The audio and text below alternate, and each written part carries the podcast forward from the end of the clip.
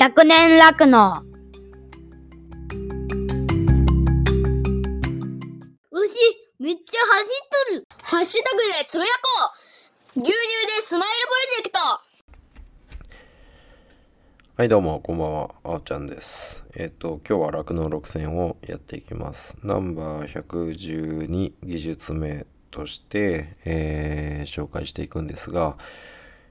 えー111技術名は、えースタンド FM でミルキーレディオをやってるコウシンくんからいただきました。コウシンくんは、えっ、と、あれですね、えーまた先防止のバンドの紹介をしてくれていました。でですね、えー私の方で今回やっていきたいなって思うのはゲノムの評価というものについて紹介していきたいと思います。えっ、と、酪農家はですね、えっ、と、これまで乳牛の遺伝的な改良っていうのは牛群検定っていう形で実際に、えーどんな種牛を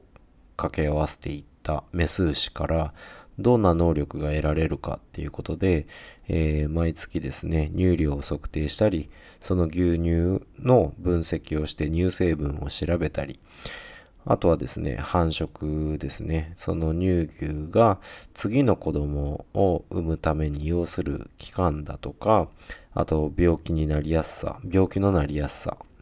あと体重とか太りやすさっていうものを、えー牛群検定で情報を集めて、その統計として、えーこういう掛け合わせをしていくと、こういう傾向が得られるっていうところで、えー牛群改良を進めていきました。あとはですね、えーホルスタイン協会っていうところがあるんですけど、その調査員の人が、えー各牧場、検定をしている牧場を回って、で、牛の体型なんかを点数にして評価して、で、それらも、えー改良の指標として、えー使ってきました。でですね、2017年から、頃から、日本の方でも本格化してきたのがゲノムを用いた改良ですね。で、えーっとですね、日本ではまだそのゲノムっていうのは取り組まれ始めているんですが、えーまだまだ私の周り、富山県では、えーその定着、ゲノムを利用したメス牛の改良っていうのが、まだまだなされてないのかなって思います。一方で、えー国内で選定されてくる種有牛っていうものは、もう、そうですね、ゲノムで選抜された種有牛、オス牛っていうものが、えー使われていっています。はい。で、海外で見たらもう、このゲノムを用いて、あと、あ、ゲノムを用いたメス牛の選定、改良っていうのは、もう、かなりの勢いで行われているようです。はい。なので、日本はまだまだ遅れてい、またまた、うん、差が開いちゃうのかなっていうふうに感じています。で、ゲノムなんですけど、これ要は遺伝子を調べて、えー例えば、えー乳量が出るのに関係するような遺伝子だとか、あそもそもですね、牛はもうゲノムが全部解明されているので、どこにどんな遺伝子があるかっていうのはおおよそ分かってるんですけど、その遺伝子があることによってどういった表現形を、えー表すかっていうことは、やっぱりその実際の牛に現れる結果から統計的にそういった傾向にあるっていうようなことをを見ていく必要があります。でですね、日本みたいに、えー情報が集まっていない国っていうのは、精度がなかなか上がらないんですね。はい。なので、なのでっていうか、えーっとです。なんですけど、結構やっぱり海外でゲノムっていうのがもう進んでいるので、日本の酪農家も、えー日本にそのゲノムの分析を出すんではなくて、海外の研究機関にサンプルを送って、えーゲノムの評価をしてもらって、情報を得ているっていう酪農家が非常に多いですね。っていうと、ますます海外にその遺伝子の情報を渡していて、日本の国内の遺伝子の情報は全然増えてこないっていうことで、日本は財産を増やすことができないで、むしろお金を払って海外に情報を渡しているっていうような構図になってます。でもですね、日本にも、えー、家畜改良事業団っていうところがあって、そこが分析をやってくれてるんですけど、一生懸命やってくれていて、その精度を上げるために、海外からそのゲノムの情報を買い戻しているっていうことをやっています。はい。非常にだから、日本の改良っていうのは、現時点では、効率が悪いっていうようなことになってます。はい。海外がどんどん儲かりますね。はあ、で、えっ、ー、と、私はまあ、そういうのも知っているので、できるだけ、えー、国内で、まあ、精度は海外と比べたら落ちるとは思うんですけど、国内に情報を渡すようにしてます。で、ゲノムの評価の何がいいかっていうと、いろいろ利点はあると思うんですけど、やっぱり、えっ、とですね、まあ、オス牛がゲノムによって改良されていて選抜されているので、そのオス牛のゲノムを調べて、そのメス牛で結果を見て、えー、改良を進めているのが現在なんですけど、あの、メス牛の方もゲノムで選抜がされていくことで、より飛躍的に、えー、乳牛の改良っていうのが進めることができるようになると思います。はい。っていうのも、えー、検定をして乳牛の能力を測って、そこからメス牛を取るってなると、狙った改良ができるのは、そもそも3年目、生まれてから3年目の種付けからになってきます。しかし、そのゲノムを取ってメス牛の遺伝的な能力をあらかじめ把握しておくことができれば、まだ乳を絞る前からそのメス牛、次の代を取ることができる。狙った改良ができるっていうことになるので、もうその時点で1年前倒しして改良が進みます。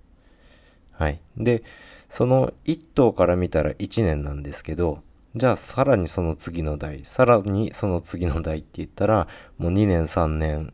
4年、5年っていう風に、代が増すごとに改良がどんどんどんどん前に行くっていうことで、従来通りの改良をしている牧場がそのまま改良しているのと比較したら、もう例えば10年後、20年後になると、もうその開き方、差はすごい大きくなるっていうことで、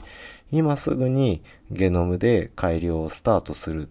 ていうことができた方が10年後、20年後、同じ牛を飼うにしても、そこにいる牛の能力は格段に違うっていうことになります。で、それは餌による技術とかを追うよりも、よっぽど効率的でリスクの少ない方法だと思います。なので、酪農情勢今非常に厳しくて、今やってすぐ結果が出るものではないんですけど、今すぐやることで10年後の自分がどういった酪農をできているかっていうことに直結していくので、やっぱりゲノムっていうのは早く理解して勉強して、で、個々の農家がそれぞれの考えでもってゲノムをうまく活用していくっていうことは絶対にやるべきだなって個人的には思ってます。はい。これが一応今最新の、えー、家畜改良、乳牛の改良の方法になってます。まあ、特にね、あのゲノム、牛のゲノムの活用に行ったら肉牛の方はもうすごいえー、高いレベルで利用されていってるんですけど、やっぱり肉牛っていうのは、土畜して初めて結果を得ることができるっていうことで、乳牛と比較したら、よりシビアなんですね。もし、うん、牛を殺した時点で初めて結果が見えるので、乳牛の場合は、産んで、乳を絞って結果が見えて、その時点では結果が見えた時点ではまだ牛は生きているので、えー、なかなかね、この辺の、えー、便利さに気づかないでいるのかなっていうふうにも感じたりしています。うん。ぜひね、ゲノムはやった方がいいと思います。個人的には、あの、ゲノムが始まった2017年、18年頃からかな、うちもやり始めたんですけど、そこで始めた育成牛から得られた娘、さらにその娘が今絞り始めてます。で、で、早い子はもう2、3目とか3、3目に入っていってるんですけど、やっぱその子たちの泌乳量とかっていうのは格段に伸びてて牛群を引っ張ってくれてます。で、えー、去年までのうちの、えー、まあ、日出荷乳量に対する、あ1日の出荷乳量を頭数で割った時に平均乳量って出ると思うんですけど、その平均乳量は多い時でもやっぱり33キロとかでした。でも今現在、えー、38キロ、39キロっていうような記録が出てきています。もう飛躍的にね、えー、開業から9年。で、まして廃用牛の導入から始まった牛群としては、もうね、1年目とかは21キロとかでしたよ。21キロ、22キロっていうような平均入量だったんですけど、今はそれだけ、今年に入ってそれだけ能力が伸びてて結果として現れてるので、やっぱりゲノムはすごいなっていうふうに思います。はい。まあそんな経験から今日は、えー、ゲノムによる改良を進めるような内容で技術の紹介をしてみました。簡単ですけどね。話せば多分まだまだ、えー、深掘りできるんですけど、この辺にしときます。はい。でですね、えー、次、次だ。次誰に振るかなんですけど、そうですね。キーミンさん。キーミンさんお願いします。はい。それじゃあ、ほいじゃあまたね